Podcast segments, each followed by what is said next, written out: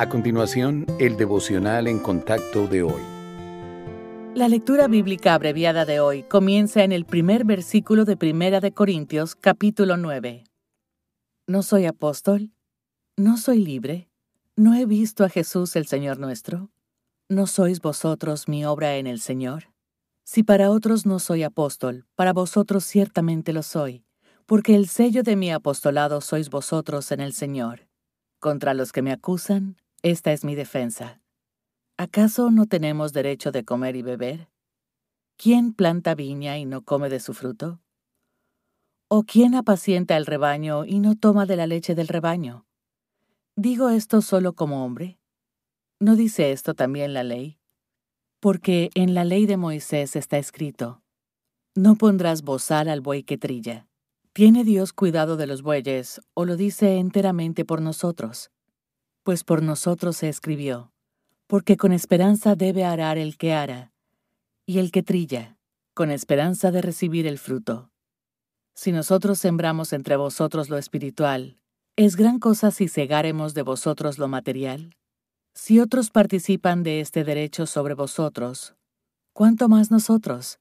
Pero no hemos usado de este derecho, sino que lo soportamos todo, por no poner ningún obstáculo al Evangelio de Cristo.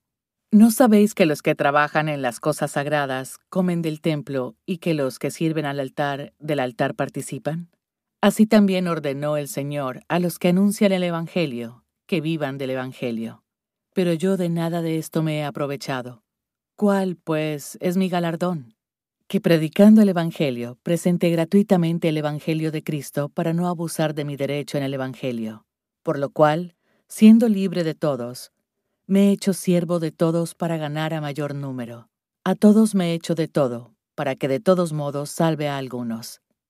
Y esto hago por causa del Evangelio, para hacerme copartícipe de él.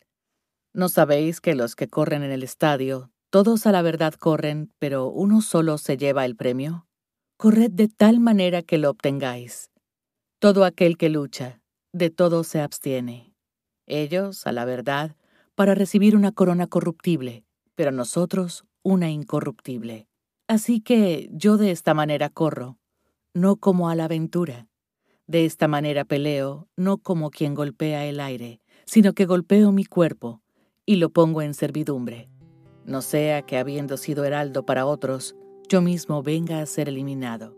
Nuestros derechos están entre los asuntos más difíciles a los que podemos renunciar, ya que se siente como algo injusto. Después de todo, son una afirmación de que tenemos derecho moral o legal a algo o a actuar de cierta manera. Sin embargo, para servir a Cristo, el apóstol Pablo decidió no insistir en ciertos derechos y privilegios. La libertad, según Dios, conlleva responsabilidad y por lo tanto no debe ser un medio egoísta de hacer que los demás nos traten como deseamos. Como dice Primera de Pedro 2:16, nuestra libertad no es un pretexto para hacer lo malo, sino que debemos usarla como siervos de Dios.